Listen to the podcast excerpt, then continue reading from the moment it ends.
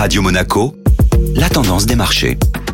Radio Monaco, la tendance des marchés avec Société Générale Private Banking. Aurélie Lombardo, bonjour. Bonjour Benjamin. Journée dans le rouge pour le marché hier. Sixième séance consécutive de baisse pour l'indice européen Eurostock 50 qui a clôturé en recul de près de 0,70%. Les investisseurs sont toujours inquiets, notamment du risque inflationniste lié à la hausse des cours du pétrole. Du côté des valeurs, on notera la forte baisse du secteur du luxe à la suite de déclarations du président de Richemont concernant l'impact de l'inflation sur la demande pour les biens de luxe en Europe. LVMH reculait en clôture de 3,64% et Hermès de 1,86%. Outre-Atlantique, des données macroéconomiques étaient attendues. L'activité dans le secteur des services aux États-Unis a poursuivi sa croissance le mois dernier. L'indice ISM s'est établi à 54,5, tiré par la hausse des nouvelles commandes contre 52,7 en juillet. Les investisseurs avaient également en ligne de mire le livre beige de la Fed présenté à 20h. Ce document fait la synthèse de l'évolution économique en amont de la réunion du comité de politique monétaire des 19 et 20 septembre prochains.